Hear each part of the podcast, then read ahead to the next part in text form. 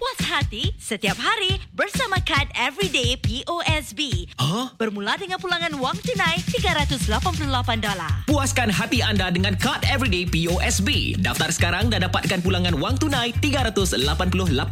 Nikmati riba tunai sehingga 10% untuk keperluan harian dan potongan harga sehingga 50% untuk daya tarikan keluarga seperti tiket Mandai Wildlife Reserve. Juga potongan harga minyak sehingga 20.1% di SPC. Jangan lupa tempat untuk gunakan kod promo 388cash hari ini. Tertakluk pada syarat. Ya Allah. Engkaulah Assalam yang Maha Sejahtera. Dan padamu segala kesejahteraan. Berkatilah kami. Bimbinglah kami. Berpandu firman dan sabda NabiMu, Firman, firman. dan sabda. Allah.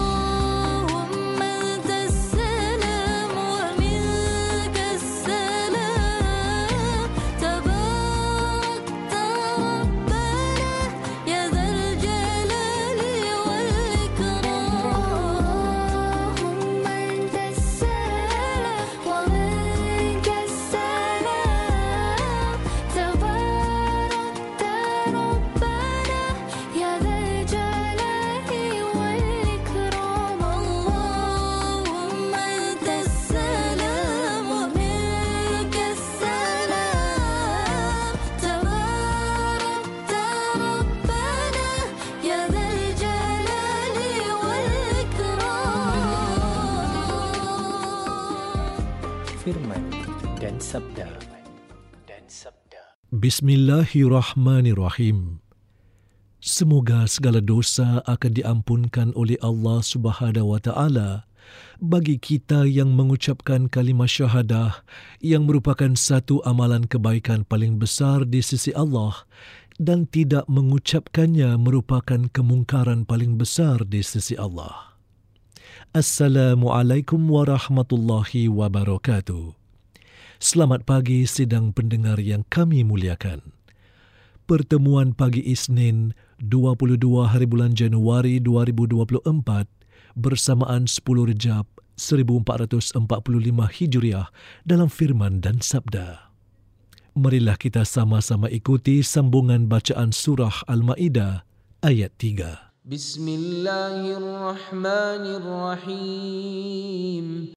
حرمت عليكم الميتة والدم ولحم الخنزير وما أهل لغير الله به والمنخنقة والموقوذة والمتردية والنطيحة وما أكل السبع إلا ما ذكيتم وما ذبح على النصب وأن تستقسموا بالأزلام. ذلكم فسق. اليوم يئس الذين كفروا من دينكم فلا تخشوهم واخشون. اليوم أكملت لكم دينكم وأتممت عليكم نعمتي. ورضيت لكم الإسلام دينا فمن اضطر في مخمصة غير متجانف لإثم فإن الله غفور رحيم. يسألونك ماذا أحل لهم؟ قل أحل لكم الطيبات وما علمتم من الجوارح.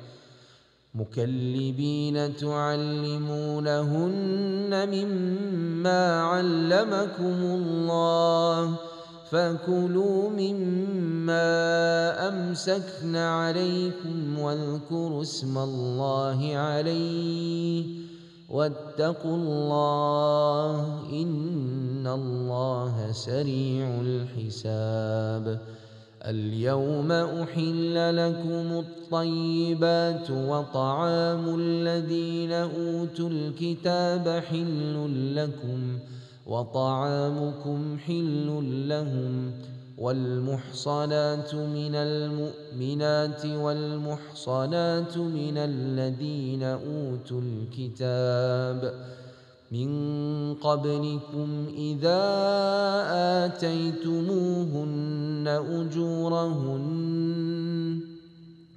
محصنين غير مسافحين ولا متخذي أخدان ومن يكفر بالإيمان فقد حبط عمله وهو في الآخرة من الخاسرين Bacaan surah Al-Maidah ayat 3 hingga ayat 5 oleh yang berbahagia Qori Ustaz Zahil Zakaria Al-Hafiz.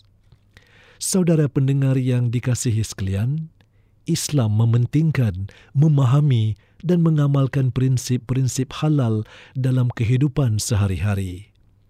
Ia bukan sahaja terbatas kepada haiwan-haiwan yang dihalalkan makan tetapi juga termasuk cara ia disembelih. Kita bersama yang berbahagia Ustaz Muhammad Fahim Abdul Khalil dengan ceramah bertajuk Pemakanan Halal. Nah Siti, try roti ni. Sedap tau. Aku nak kau rasa lah. Tak boleh dapat roti ni dekat Singapura. Hah? Roti? Eh, ni roti daging kan? Kau ada cek tak dia halal ke tak? Kau main makan je eh? Ha? Roti pun nak kena check ke? Serius lah. Mestilah kena cek. Daging kan ada yang tak halal juga. Alamak, tak ada cap halal lah ni. Macam mana eh? Assalamualaikum warahmatullahi wabarakatuh. Para pendengar di warna yang dirahmati oleh Allah Subhanahu wa taala, insya-Allah pada pagi ini kita akan mengambil beberapa pelajaran daripada ayat-ayat Al-Quran daripada surah Al-Maidah yang telah kita dengar bacaannya tadi. Yang mana saya harap dapat sama-sama kita aplikasikan pelajaran-pelajarannya dalam kehidupan kita sebagai umat Islam di Singapura insya-Allah. Amin. Ya rabbal alamin. Para pendengar di warna yang dirahmati oleh Allah Subhanahu wa taala, sebab mengapa ayat ini diturunkan, ayat yang ketiga daripada surah Al-Maidah ini, mengapa ia diturunkan adalah seperti yang diriwayatkan oleh Hibban radhiyallahu an. Dia berkata bahawa mereka sedang bersama-sama Rasulullah sallallahu alaihi wasallam kemudian dia telah menyalakan api di bawah periuk yang mana di dalamnya terdapat bangkai haiwan. Lalu ayat ini diturunkan tentang pengharaman bangkai. Maka Hibban radhiyallahu an terus terbalikkan periuk itu dan menumpahkan isi periuk itu keluar. Para pendengar radio warna yang dirahmati oleh Allah Subhanahu wa taala, dalam ayat sebelum ini telah disebut tentang makanan yang halal yang tidak boleh diharamkan. Dalam ayat ini pula adalah perkara-perkara haram yang tidak boleh dihalalkan.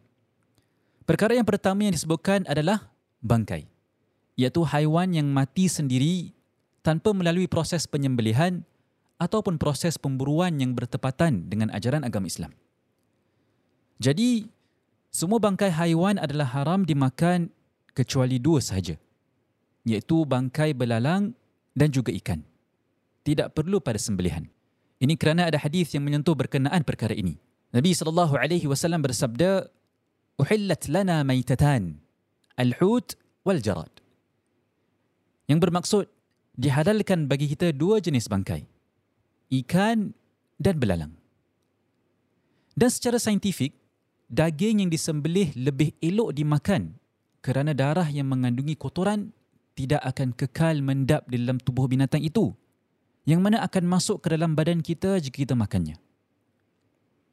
Kemudian perkara kedua yang juga haram dimakan yang terkandung dalam ayat ini iaitu ayat ketiga daripada surah Al-Maidah adalah darah atau darah yang mengalir.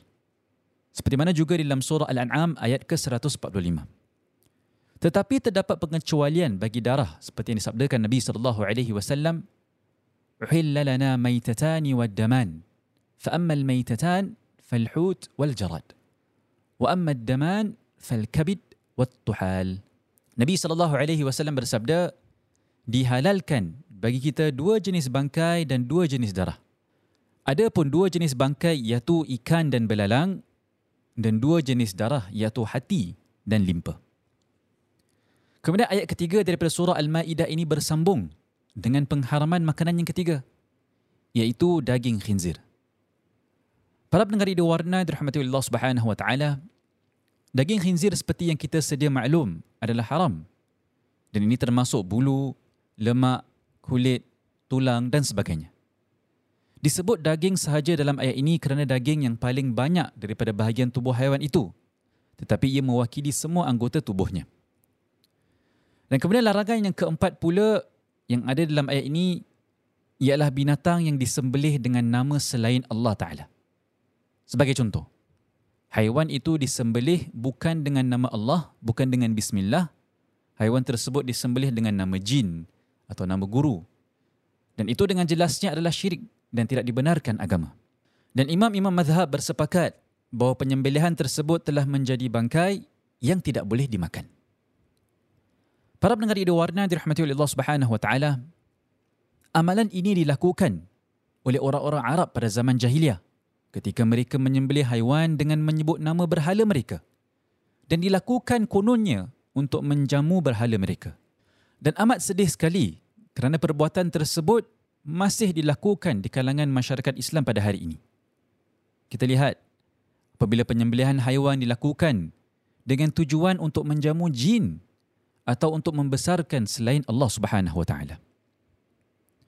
Jadi kita pelajari di sini adalah walaupun perkara tentang penyembelihan bukan dengan nama Allah itu nampak macam remeh tapi hanya dengan kelakuan tersebut telah menyebabkan haiwan tersebut haram dimakan.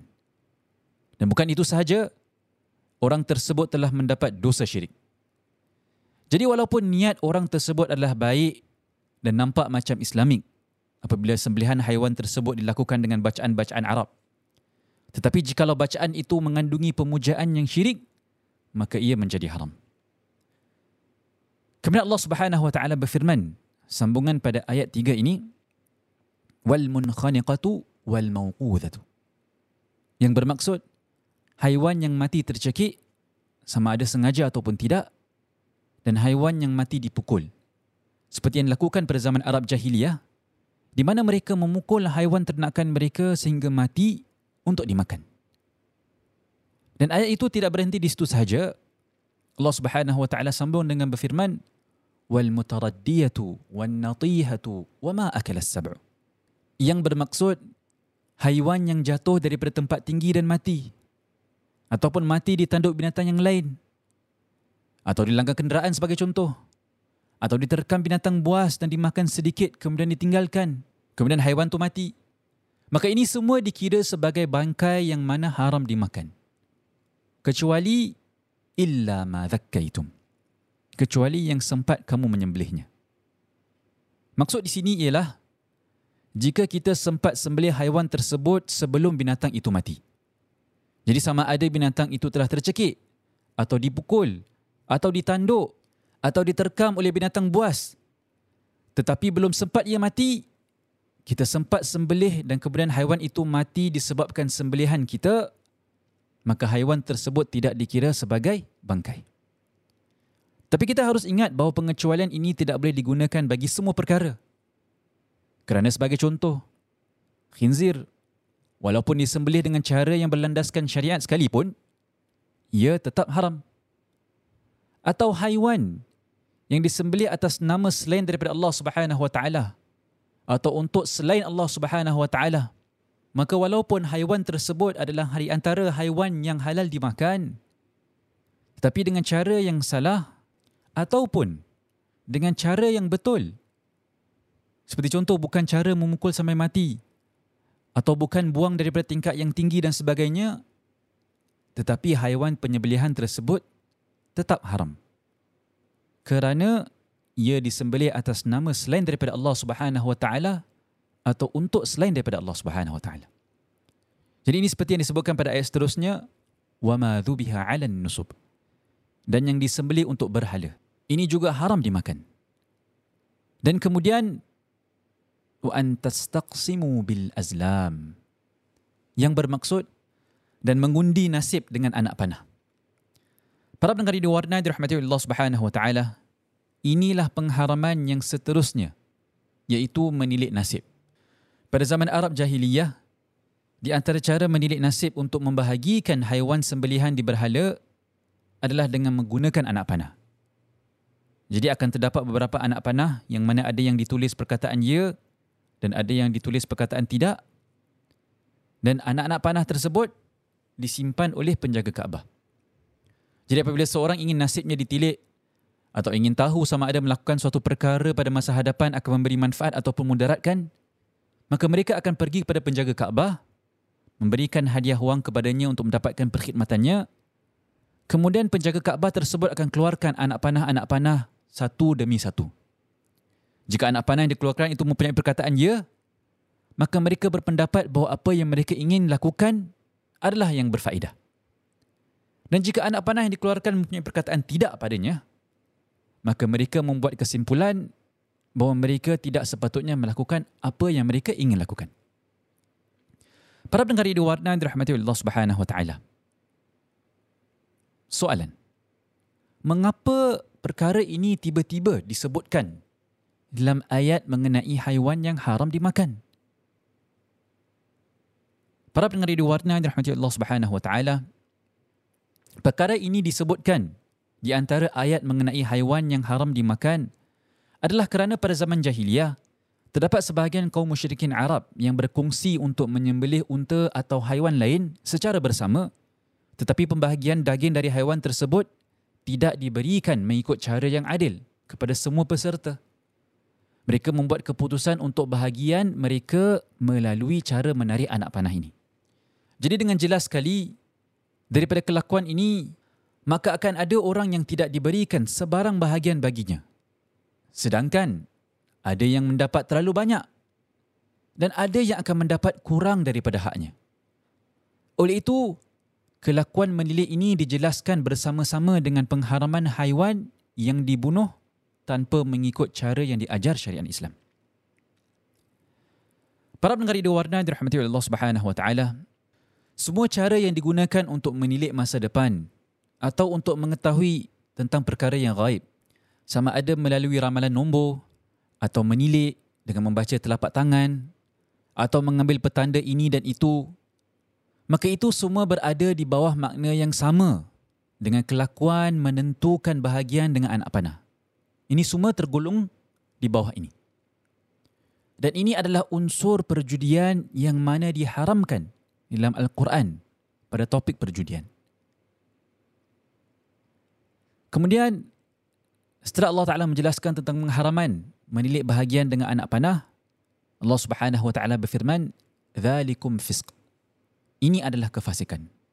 Suatu perkara yang berdosa. Yang bermaksud bahawa kaedah mengundi atau penentuan bahagian daging dengan menggunakan anak panah ini adalah perbuatan dosa yang menyesatkan manusia. Jadi para pendengar di warna dirahmati Allah Subhanahu wa taala, Daripada sini ia mengajar kita bahayanya melakukan sesuatu perkara tanpa ilmu pengetahuan. Seseorang itu boleh termasuk dalam jurang dosa dengan sebab hanya mengikut sahaja amalan yang salah.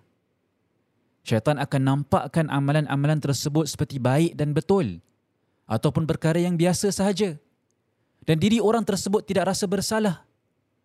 Dan ini semua disebabkan kekurangan ilmu pada orang tersebut maka awasilah perkara ini. Allah Subhanahu wa taala kekalkan Al-Quran dan hadis Nabi sallallahu alaihi wasallam untuk kita fahami isi kandungannya. Bukan untuk kita baca semata tetapi untuk belajar, fahami dan amalkan perintah pengajaran dan juga pelajaran ke dalam kehidupan seharian kita. Kemudian bahagian akhir pada ayat ketiga ini Allah Subhanahu wa taala telah menyatakan bahawa agama Islam telah disempurnakan. Al-yawma akmaltu lakum dinakum yang bermaksud pada hari ini telah kusempurnakan untuk kamu agama kamu. Para pendengar di warna dirahmati Allah Subhanahu wa taala. Ayat ini penting untuk kita faham. Kesempurnaan agama yang Allah Subhanahu wa taala firmankan adalah kesempurnaan agama daripada segi hukum. Segala hukum yang patut diturunkan telah diturunkan. Dan bukan maksud bermakna bahawa segala ayat telah diturunkan kerana masih lagi ada ayat-ayat Al-Quran yang diturunkan selepas itu. Tetapi ayat-ayat tersebut bukan berkenaan hukum ahkam. Kerana ayat-ayat berkenaan hukum ahkam telah pun kesemuanya diturunkan. Dan kemudian 80 atau 81 hari selepas itu selepas turunnya ayat ini kekasih kita baginda sallallahu alaihi wasallam pun wafat. Sallallahu alaihi wasallam.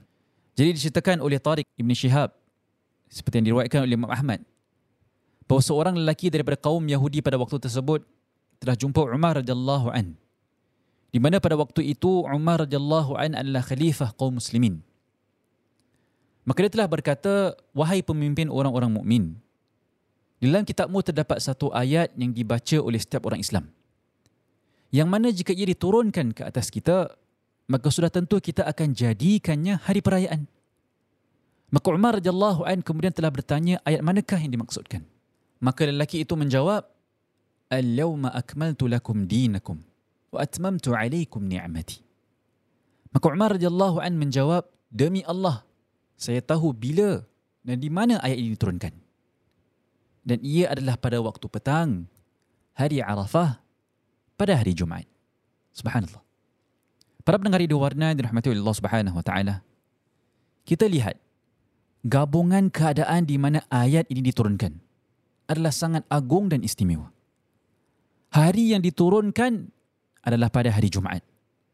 Dan tempatnya adalah di dataran Arafah pada waktu haji. Waktu yang diturunkan adalah selepas asar yang merupakan waktu berdoa pada hari Arafah dan adalah waktu yang diberkati walaupun pada hari-hari biasa terutamanya pada hari Jumaat di mana doa-doa dimakbulkan seperti dalam banyak hadis yang sahih. Dan lebih-lebih lagi waktu itu merupakan hari Arafah di mana dosa-dosa diampunkan dan doa-doa dikabulkan. Khususnya pada waktu itu dan tempat itu. Jadi penekanan demi penekanan menunjukkan kepentingan yang diberikan pada ayat tersebut. Dan daripada sini dapat kita pelajari bahawa Allah Subhanahu Wa Taala ingin menekankan bahawa asas-asas Islam telah pun disempurnakan. Keperluan asas yang diperlukan untuk memahami suatu hukum dalam agama telah semua disampaikan. Jadi berpeganglah pada petunjuk yang telah Allah Subhanahu Wa Taala berikan melalui kata-katanya iaitu Al-Quran dan juga daripada bimbingan Nabi sallallahu alaihi wasallam bagi setiap masalah kehidupan kita. Kerana itulah puncak asas bagi agama Islam. Dan kalau kita lihat dengan rahmat dan kasih sayang Allah Subhanahu wa taala Allah Subhanahu wa taala tetap memberikan pengecualian mengikut keadaan hamba-Nya masing-masing. Ini seperti kita lihat dalam penutup ayat ini di mana kelonggaran bagi makanan-makanan yang diharamkan menjadi boleh jika di dalam keadaan darurat iaitu takut membawa kepada kematian dan itu pun ada hadnya yang mana dibahaskan dalam qawaid fiqhiyah.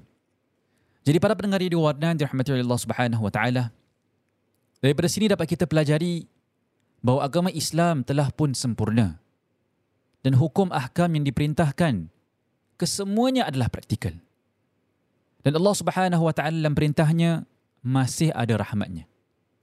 Allah Subhanahu wa taala berfirman dalam surah An-Nisa, "Yuridu Allah an yukhaffifa 'ankum wa khuliqal insanu dha'ifa." Bermaksud Allah Subhanahu wa taala sentiasa hendak meringankan untuk kamu kerana manusia itu dijadikan berkeadaan lemah. Dan juga sabdaan Nabi sallallahu alaihi wasallam, "Idza amartukum bi amrin fa'tu minhu mastata'tum." Yang bermaksud jika aku menyuruh kamu melakukan sesuatu, maka lakukanlah mengikut kemampuanmu. Jadi di sini kita lihat Allah Subhanahu wa taala tidak pernah inginkan kesusahan bagi hamba-hambanya. Allah Subhanahu Wa Taala tidak pernah uji kita lebih daripada kemampuan kita. Jadi mintalah Allah Subhanahu Wa Taala. Mintalah Allah Subhanahu Wa Taala untuk bantu kita dalam setiap liku-liku kehidupan kita. Percayalah bahawa Allah Subhanahu Wa Taala sentiasa bantu kita. Sedar ataupun tidak. Baiklah. Sampai di sini saja perkongsian saya. Sebelum saya akhiri, Mari kita imbas kembali apa yang telah kita pelajari daripada surah Al-Ma'idah pada pagi ini. Pelajaran pertama ialah walaupun perkara tentang penyembelihan bukan dengan nama Allah itu nampak macam remeh, tapi hanya dengan kelakuan tersebut telah menyebabkan haiwan tersebut haram dimakan dan orang tersebut mendapat dosa syirik. Jadi benda yang kadang-kadang nampak macam remeh bagi kita adalah perkara yang besar di hadapan Allah Subhanahu wa taala. Pelajaran yang kedua pula bahayanya melakukan sesuatu perkara tanpa ilmu pengetahuan. Seseorang itu boleh termasuk dalam jurang dosa hanya dengan sebab mengikut sahaja amalan yang salah. Syaitan akan nampakkan amalan-amalan tersebut seperti baik dan betul atau perkara yang biasa sahaja. Dan diri orang tersebut mungkin tidak rasa bersalah. Dan ini semua disebabkan kekurangan ilmu pada orang tersebut. Jadi awasilah. Pelajaran ketiga pula Allah Subhanahu Wa Taala menekankan bahawa asas-asas Islam telah pun disempurnakan. Keperluan asas yang diperlukan untuk memahami suatu hukum dalam agama telah semua disampaikan. Jadi berpeganglah pada petunjuk yang telah Allah Subhanahu Wa Taala berikan melalui kata-katanya iaitu Al-Quran daripada bimbingan Nabi Muhammad sallallahu alaihi wasallam bagi setiap masalah kehidupan kita. Dan pelajaran yang terakhir yang dapat kita ambil dari perkongsian hari ini daripada muka surat 107 adalah agama Islam telah pun disempurnakan dan hukum ahkam yang diperintahkan kesemuanya adalah praktikal. Dan Allah Subhanahu wa taala dalam perintahnya masih ada rahmatnya. Jadi ingatlah Allah Subhanahu wa taala tidak pernah ingin kesusahan pada hamba-hambanya. Allah Subhanahu wa taala tidak pernah uji kita lebih daripada kemampuan kita. Jadi mintalah Allah Subhanahu Wa Taala untuk bantu kita dalam setiap liku-liku kehidupan kita. Baiklah. Sampai di sini saja perkongsian saya. InsyaAllah esok adalah sambungan muka surat 108 daripada surah Al-Ma'idah. Semoga kita meraih manfaat daripada apa yang telah disampaikan dan semoga Allah Subhanahu Wa Taala memberi kita kekuatan untuk membaca Al-Quran, memahami Al-Quran dan mengamalkan Al-Quran. Sekian. Assalamualaikum warahmatullahi wabarakatuh. Yang berbahagia Ustaz Muhammad Fahim Abdul Khalil dalam firman dan sabda.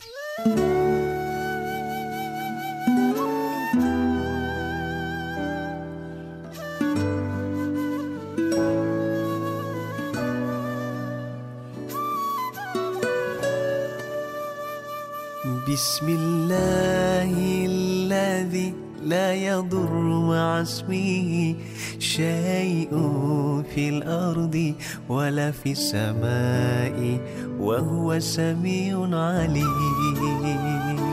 بسم الله الذي لا يضر مع اسمه شيء في الأرض ولا في السماء وهو سميع عليم.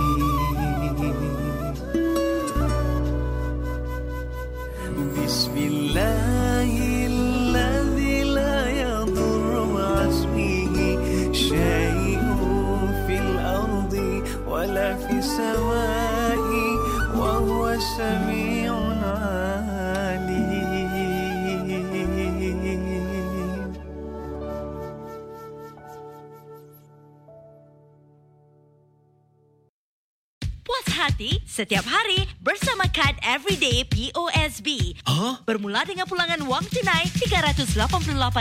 Puaskan hati anda dengan kad Everyday POSB. Daftar sekarang dan dapatkan pulangan wang tunai $388. Nikmati riba tunai sehingga 10% untuk keperluan harian dan potongan harga sehingga 50% untuk daya tarikan keluarga seperti tiket Mandai Wildlife Reserve. Juga potongan harga minyak sehingga 20.1% di SPC. Jangan lupa untuk gunakan kod promo 388 cash hari ini. Tertakluk pada syarat.